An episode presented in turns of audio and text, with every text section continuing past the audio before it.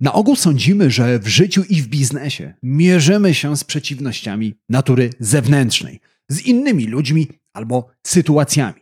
Przedsiębiorcy sądzą, że walczą o klienta z konkurencją albo z niesprzyjającym rynkiem lub kryzysem. W życiu, gdy chcemy zdrowo się odżywiać, na drodze stają nam urodziny u koleżanki i tort z bitą śmietaną. W każdym razie, na ogół szukamy barier na zewnątrz, ale jednocześnie nie zauważamy groźniejszego niebezpieczeństwa, które niweczy nasze plany w życiu i w biznesie. Tym zagrożeniem jest nasz mózg. Dlatego dziś porozmawiamy o fikołkach mentalnych, które wywija Twój mózg, aby Cię chronić, ale z drugiej strony ładuje Cię w tarapaty. Zaczynajmy. To jest podcast Marketing z głową. Źródło wiedzy dla przedsiębiorców, handlowców i marketerów, czyli dla osób, które chcą sprzedawać lepiej i chcą sprzedawać więcej. Zaprasza Łukasz Chodorowicz. Witam Cię w kolejnym odcinku podcastu Marketing z głową. Podcastu, w którym zajmujemy się klientologią, czyli zmieniamy przypadkowych konsumentów w płacących klientów.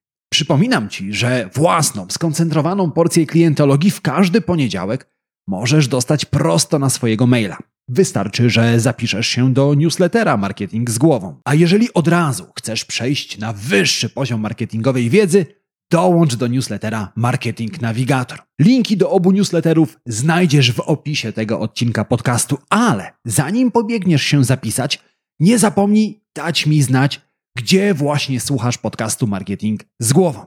Zrób zrzut ekranu swojej aplikacji do słuchania podcastów, albo jeszcze lepiej, zrób sobie selfie, opublikuj w swojej relacji, nie zapomnij mnie oznaczyć. Dzięki temu bliżej się poznamy. Dlatego teraz zatrzymaj się, opublikuj relację, zapisz do newslettera, a ja na ciebie poczekam. Gotowe?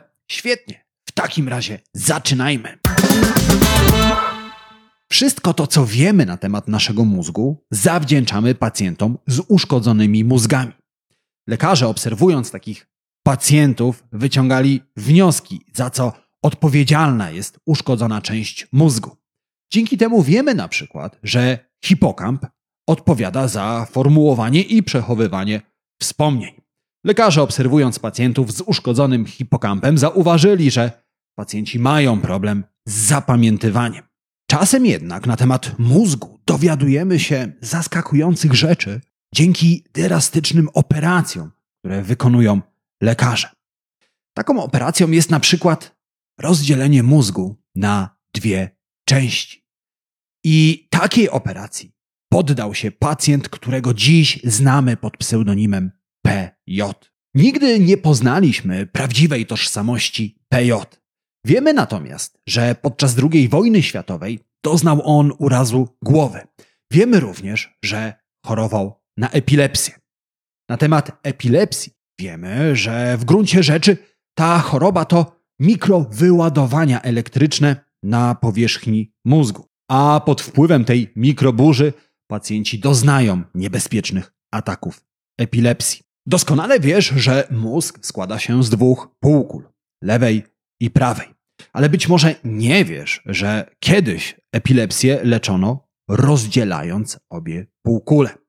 Rozdzielano je po to, aby wyładowania elektryczne nie wędrowały z jednej półkuli na drugą. I w ten sposób rzeczywiście ataki epilepsji udawało się ograniczyć.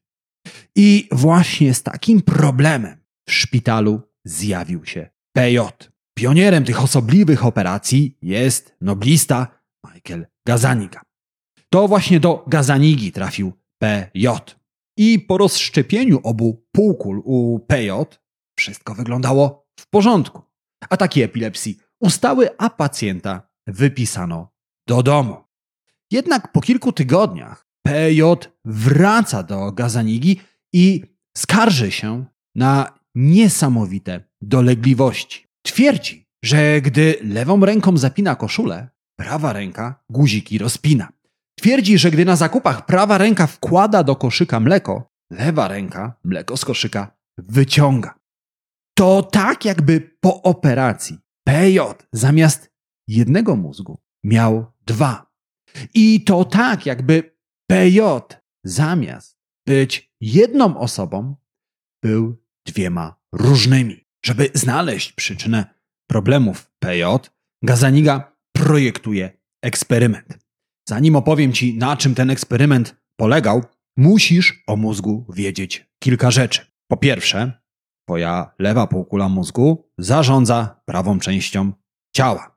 I odwrotnie. Prawa półkula mózgu zarządza Twoją lewą częścią ciała. To znaczy, że gdy podnosisz prawą rękę do góry, sygnał płynie z lewej półkuli mózgu i odwrotnie.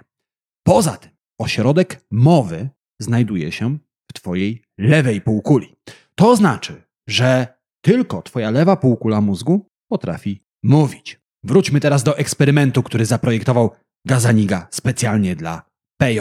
Ponieważ obie półkule mózgu pacjenta były rozszczepione, pracowały niezależnie. Wobec tego Gazaniga wyświetlił obu półkulom mózgu różne zdjęcia. Lewa półkula mózgu PJ widzi zdjęcie kurzej łapy. Prawa półkula widzi zdjęcie zaśnieżonej ulicy. Następnie Gazaniga kładzie przed PJ inne zdjęcia i każe mu z tej listy wybrać te, które najbardziej kojarzą mu się z tym, co przed chwilą widział. I prawą ręką PJ wskazuje zdjęcie kury. Lewą natomiast wskazuje zdjęcie szufli do odśnieżania. Wszystko się zgadza. Lewa półkula, ta, która zarządza prawą ręką, wskazała kurę, ponieważ wcześniej widziała kurzą łapę. Prawa półkula, ta, która zarządza lewą ręką, wskazała szuflę do odśnieżania, ponieważ wcześniej widziała zaśnieżone podwórko. Ciekawie zaczyna się robić, gdy Gazaniga zadaje PJ pytania. Przypominam ci, że na pytania odpowiada tylko lewa półkula mózgu. Lewa półkula, która nie widziała tego, co widziała prawa. I gdy Gazaniga pyta lewą półkulę mózgu, dlaczego pokazałaś kurę, lewa półkula zgodnie z prawdą odpowiada, ponieważ wcześniej pokazałeś mi kurzą łapę, a kurza łapa kojarzy mi się z kurą. Jednak, gdy Gazaniga pyta lewą półkulę, dlaczego prawa wskazała szuflę do odśnieżania, lewa półkula zaczyna kłamać. Zaczyna wymyślać niestworzone historie o tym, że szufla kojarzy jej się z kurzymi odchodami, które trzeba posprzątać. Co oczywiście jest totalną bzdurą, bo prawidłowa odpowiedź na to pytanie brzmi: Kazałam szuflę, ponieważ wcześniej widziałam zaśnieżone podwórko. Na podstawie tego i innych badań Gazaniga dochodzi do wniosku, że w lewej półkuli, tej samej, która umie mówić, mieszka tak zwany interpreter. Interpreter bez przerwy snuje historię na temat świata, życia, tego co widzi i te historie ci podpowiada. Problem polega na tym, że interpreter lubi kłamać. Lubi konfabulować, szczególnie jeżeli kłamstwo pomaga mu osiągać cele. A jednym z celi Twojego mózgu, jedną z ról, którą odgrywa, którą pełni, jest ochrona. Mózg chroni Cię przed zagrożeniami zewnętrznymi, przed pędzącym samochodem, który mknie w Twoim kierunku po ulicy i przed zagrożeniami natury wewnętrznej, czyli przed Tobą samym, a dokładnie przed kompromitacją. To właśnie z tego powodu nie zjawiasz się w pracy w dwóch różnych butach albo w piżamie. Umysł doskonale wie, że gdy przychodzą ci do głowy dziwne pomysły, należy bić na alarm, abyś się nie skompromitował. Naturalnie, to zabezpieczenie można w niektórych okolicznościach wyłączyć, ale trzeba dostarczyć do organizmu odpowiednią dawkę alkoholu. Przy odpowiednim stężeniu alkoholu we krwi to zabezpieczenie przestaje działać. To właśnie z tego samego powodu wiele tych dziwnych, niebezpiecznych historii zaczyna się od słów Hey bro, hold my beer.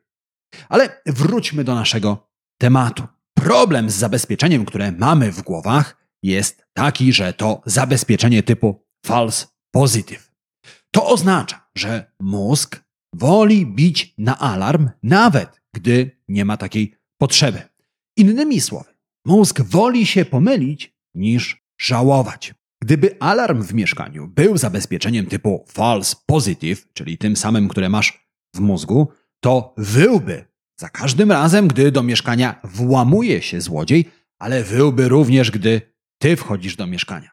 Tak w razie czego? Mówiąc inaczej, mózg bije na alarm, gdy masz głupie pomysły, ale bije na alarm również, gdy masz całkiem przyzwoite, a nawet świetne pomysły. Dlaczego mózg nam to robi? Ponieważ większość rzeczy, które w życiu robisz, wiążą się z ryzykiem. Z ryzykiem, że ci nie wyjdzie, z ryzykiem, że się ośmieszysz, z ryzykiem, że się skompromitujesz, albo z ryzykiem, że ktoś będzie cię oceniał. I mózg, żeby ci tego oszczędzić, bije na alarm. Naturalnie, niesłusznie. Najciekawsze jednak jest to, że mózg, aby ochronić cię przed tymi niebezpiecznymi sytuacjami, posuwa się do kłamstwa. A szczególnie chętnie korzysta z trzech rodzajów konfabulacji. I o nich porozmawiajmy teraz. Pierwszy fikołek mentalny, który odwala twój mózg, nazywa się efektem Dunninga-Krugera. W 1999 roku dwoje naukowców, David Dunning i Justin Kruger, przeprowadzili słynny eksperyment. Zbadali 65 uczestników i sprawdzili, jak dobrze radzą sobie oni w trzech płaszczyznach: rozwiązywania skomplikowanych logicznych problemów, gramatyki i humoru. Badanie podzielono na dwa etapy. W pierwszym etapie uczestnicy musieli sami ocenić, jak dobrze wypadną każdej z tych dziedzin. W drugiej części eksperymentu rozwiązywali testy z logicznego rozwiązywania problemów, gramatyki i humoru. Naturalnie w tej części eksperymentu uczestnicy poradzili sobie różnie. Jedni lepiej poradzili sobie z logicznymi problemami, inni z gramatyką, a jeszcze inni z humorem. Nikogo to nie zaskoczyło. Zaskakujące jednak były oceny, które uczestnicy wystawili sobie wcześniej. Okazało się, że osoby, które sądziły, że w poszczególnych dziedzinach poradzą sobie świetnie, wypadły słabo. I odwrotnie, osoby, które wcześniej sądziły, że wypadną słabo, w rzeczywistości wypadły kapitalnie. I tak narodził się efekt Daninga-Krugera, który mówi, że osoby niekompetentne przeceniają swoje kompetencje, a osoby kompetentne nie wierzą we własne kompetencje. Mówiąc inaczej, im mniej wiesz, tym pewniejszy w danym temacie się czujesz. Im więcej na dany temat wiesz, tym mniej pewnie się w nim czujesz.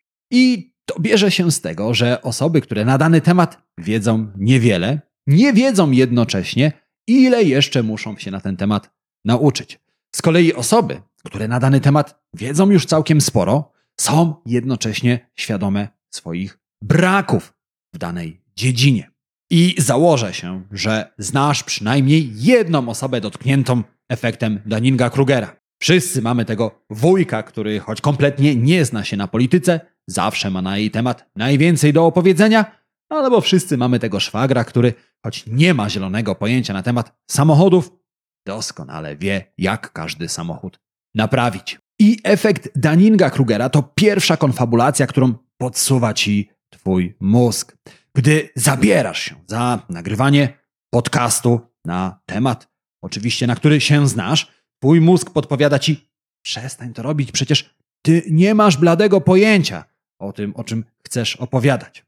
Albo gdy chcesz wysłać ofertę do potencjalnego klienta, twój mózg podpowiada ci: daj sobie spokój, przecież ty w ogóle nie masz pojęcia, jak oferty pisać. Naturalnie, w większości sytuacji twój mózg po prostu cię okłamuje. A wątpliwości, które się pojawiają, są sygnałem, że właśnie ty masz odpowiednie kompetencje, żeby tym tematem się zająć.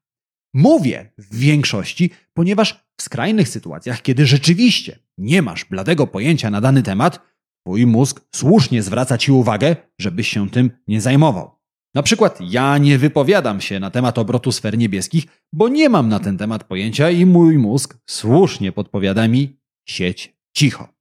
Natomiast, gdy pojawiają się wątpliwości, gdy chcę opowiedzieć o marketingu albo o psychologii konsumenta, to rozumiem, że to właśnie efekt Daninga-Krugera i mój mózg, który próbuje mnie chronić, ale robi to nadgorliwie. I jak sobie z tym wszystkim poradzić? Przede wszystkim zrozum, że efekt Daninga-Krugera istnieje. Po drugie, zrozum, że wątpliwości, które pojawiają się w Twojej głowie, najczęściej oznaczają, że ty właśnie jesteś osobą właściwą do tego, aby tym konkretnym tematem się zająć. No ale to, że uporasz się z efektem Dunninga-Krugera, wcale nie oznacza, że twój mózg się podda.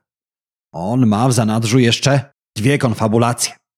Drugą jest tak zwany present bias. Present bias sprawia, że przywiązujesz więcej uwagi do teraźniejszości, zamiast skupiać się na przyszłości. Żeby wytłumaczyć ci, jak dokładnie to zjawisko działa, zastanów się, co wolisz. Dostać ode mnie 1000 zł dziś, czy 1400 zł, ale za rok. Większość osób w tej sytuacji bez zastanowienia wybiera mniejszą nagrodę, 1000 zł, tylko dlatego, że mogą ją dostać natychmiast. Te same osoby rezygnują z większej nagrody tylko dlatego, że muszą na nią poczekać. Z ekonomicznego i logicznego punktu widzenia to jednak całkowicie irracjonalne. Poświęcamy coś lepszego na rzecz czegoś gorszego tylko dlatego, że możemy to mieć w teraźniejszości. No ale tak właśnie nasz mózg wyewoluował. On nie potrafi myśleć o przyszłości. Dla niego przyszłość jest czymś abstrakcyjnym. Z kolei teraźniejszość jest czymś konkretnym, czymś namacalnym. Dla wielu naszych prehistorycznych przodków przyszłość wcale nie istniała. Oni rano wstawali z kamiennych poduszek i po południu mogli już być obiadem w paszczy prehistorycznego drapieżnika. Dlatego nauczyliśmy się myśleć o teraźniejszości i nie zwracać uwagi na przyszłość. Twój mózg mówi ci, przestań myśleć o 1400 zł za rok, bo za rok to w ogóle nie wiadomo, co z tobą będzie. Bierz 1000 zł, które ktoś daje ci dziś. No dobrze, ale jaki to ma związek z twoim życiem i biznesem? Spójrz. Większość rzeczy, które robisz w życiu, to maraton, nie sprint. To znaczy, że efekty pojawiają się za jakiś czas, w przyszłości. Jednocześnie, żeby osiągać swoje cele, coś musisz poświęcić. A to, co poświęcasz, pojawia się w teraźniejszości. Jeżeli chcę mieć lepszą kondycję, to muszę ćwiczyć, muszę biegać, muszę chodzić na siłownię. To znaczy, że muszę męczyć się, pocić dzisiaj, żeby poczuć się lepiej za jakiś czas. Jeżeli chcesz kupić sobie nowy samochód, to oczywiście kupisz go sobie za jakiś czas, ale pieniądze na ten samochód musisz odłożyć teraz, a to oznacza, że dzisiaj musisz zacisnąć pasa i czegoś sobie odmówić. I tak samo jest w biznesie.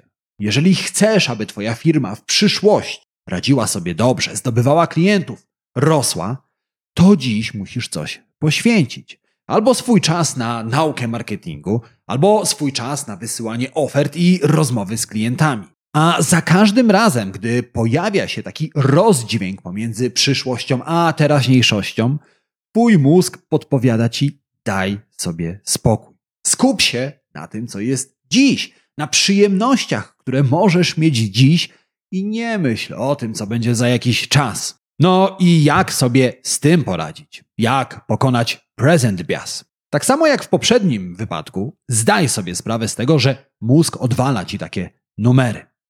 Poza tym, przenieś nagrodę z przyszłości do teraźniejszości. To znaczy, za każde, niewielkie nawet, poświęcenie, nagradzaj się. Nie każ sobie czekać na nagrodę, która pojawi się za pół roku, za rok, tylko nagradzaj się wcześniej. Jeżeli na przykład obiecujesz sobie, że będziesz każdego dnia wysyłał 10 ofert do potencjalnych klientów, to nagradzaj się, gdy ten cel osiągniesz. Na koniec dnia, gdy uda ci się odhaczyć 10 wysłanych ofert, nagrodź się. Kup sobie coś drobnego. To będzie czekolada, niech to będzie baton. Spraw sobie jakąś niewielką przyjemność. Gdy obiecujesz sobie, że zaczniesz chodzić na siłownię, to nagródź się, gdy uda ci się regularnie chodzić przez dwa tygodnie. Dzięki temu oszukujesz swój mózg i przekonujesz go, że warto podążać za celami, które są odległe. No i załóżmy, że udało ci się pokonać efekt Daninga-Krugera i że poradziłeś sobie z present bias. To jest ten moment, gdy twój mózg wyciąga ciężkie działa, gdy wyciąga asa z rękawa. A tym asem jest znany, dobrze znany pesymizm, bias, czyli tak zwane czarnowictwo. To to przekonanie, że wszystko, co robisz, nie ma żadnego sensu i i tak nic z tego nie będzie. I to zjawisko dotyka nas wszystkich. Każdy sądzi, że jego szanse na sukces w jakiejkolwiek dziedzinie, w życiu, w biznesie, w finansach, w zdrowiu itd., tak itd., tak są mniejsze niż mówią statystyki. Ale mylimy się. I to również udowodniła nauka. Francuscy naukowcy, Monsieur i Jury, poprosili uczestników eksperymentu, aby oszacowali, jak duże mają szanse na zwycięstwo w grze, która polegała na rzucie monetą. I w tym wypadku statystyka i matematyka nie kłamie. Szanse na wygraną w rzucie monetą są zawsze 50%. Albo wypada orzeł, albo wypada reszka. Natomiast uczestnicy tego eksperymentu sądzili, że mają tylko 28% szans na wygraną. Innymi słowy, statystyka, matematyka mówi, że wygrywasz w 50% przypadków, natomiast twój mózg mówi nie, wygrasz tylko w 28% przypadków. I teraz spójrz, co się dzieje. Czy rzucając monetą możesz przegrać? Oczywiście, ale równie duże szanse masz na zwycięstwo. W jednym i w drugim wypadku wynoszą one 50%, ale za każdym razem, gdy pojawia się chociażby cień ryzyka, twój mózg zaczyna ci kłamać i podpowiada ci, że szanse na wygraną są 28%. Prawda jest taka, że we wszystkim, co w życiu i w biznesie robisz, masz dużo większe szanse na powodzenie niż twój mózg ci podpowiada. Cała sztuka polega na tym, aby zrozumieć, co robi twój mózg, aby cię uchronić. Do jakich kłamstw, konfabulacji i fikołków mentalnych się posuwa, abyś nie robił nic. Abyś nie robił niczego, co wiąże się z jakimkolwiek ryzykiem. I mam nadzieję, że po wysłuchaniu czy obejrzeniu tego odcinka podcastu stało się to dla ciebie jaśniejsze. To znaczy, że od teraz zaczniesz krytycznie zwracać uwagę na to, co mówi do ciebie twój mózg. Przestaniesz biernie chłonąć to, co do ciebie mówi i zaczniesz podważać różne rzeczy, które tobie podpowiada. Chcę, abyś zrozumiał, że codziennie koło nosa przechodzą nam wspaniałe okazje, czy to biznesowe, czy też życiowe, tylko dlatego, że nasz mózg podpowiada nam głupoty. Gdy zaczniesz te głupoty wyłapywać i przestaniesz się z nimi zgadzać, zaczniesz częściej korzystać z okazji, które podsuwa ci życie czy biznes. I tego gorąco ci życzę. A to wszystko stanie się jeszcze prostsze, gdy wynotujesz trzy najważniejsze myśli z dzisiejszego odcinka podcastu, które zdradzę Ci tuż po dwóch szybkich prośbach. Ta pierwsza jest taka. Jeżeli znasz kogoś, komu wiedza z dzisiejszego odcinka podcastu przyda się, tak samo jak Tobie, udostępnij ten podcast dalej. Możesz to zrobić na Messengerze, na Facebooku, w WhatsAppie, w mailu. Jakikolwiek sposób będzie świetny. A jeżeli tak się składa, że teraz słuchasz mnie w Apple Podcast, w Spotify albo oglądasz na YouTubie, nie zapomnij zasubskrybować podcastu Marketing z głową i wystawić pod nim recenzji. Obie te rzeczy zajmą Ci kilka chwil, a dzięki nim wiedza z tego podcastu dotrze do osób, które jej potrzebują. A teraz czas na trzy najważniejsze rzeczy, które absolutnie dzisiaj sobie wynotuj. Po pierwsze, pamiętaj, żeby nie wierzyć we wszystkie myśli, które słyszysz w głowie. Część z nich pochodzi od interpretera, który po prostu kłamie. Po drugie, pamiętaj o trzech fikołkach mentalnych, którymi posługuje się umysł. O efekcie Dunninga-Krugera, o present bias i o pessimizm bias. I po trzecie, pamiętaj, żeby każdą sytuację, każdą szansę biznesową czy życiową oceniać krytycznie, na podstawie statystyk, faktów, a nie na podstawie przeczucia czy głosu, który słyszysz z tyłu głowy. A gdy to zapamiętasz i zastosujesz, gwarantuję ci, że natychmiast zaczniesz realizować więcej swoich biznesowych i życiowych celów. I tego gorąco ci życzę. Poza tym życzę Ci udanego dnia, udanego tygodnia i przypominam, że my słyszymy się w kolejnym odcinku podcastu Marketing z głową, marketingowego podcastu numer jeden w Polsce. Tymczasem do usłyszenia, do zobaczenia Cześć.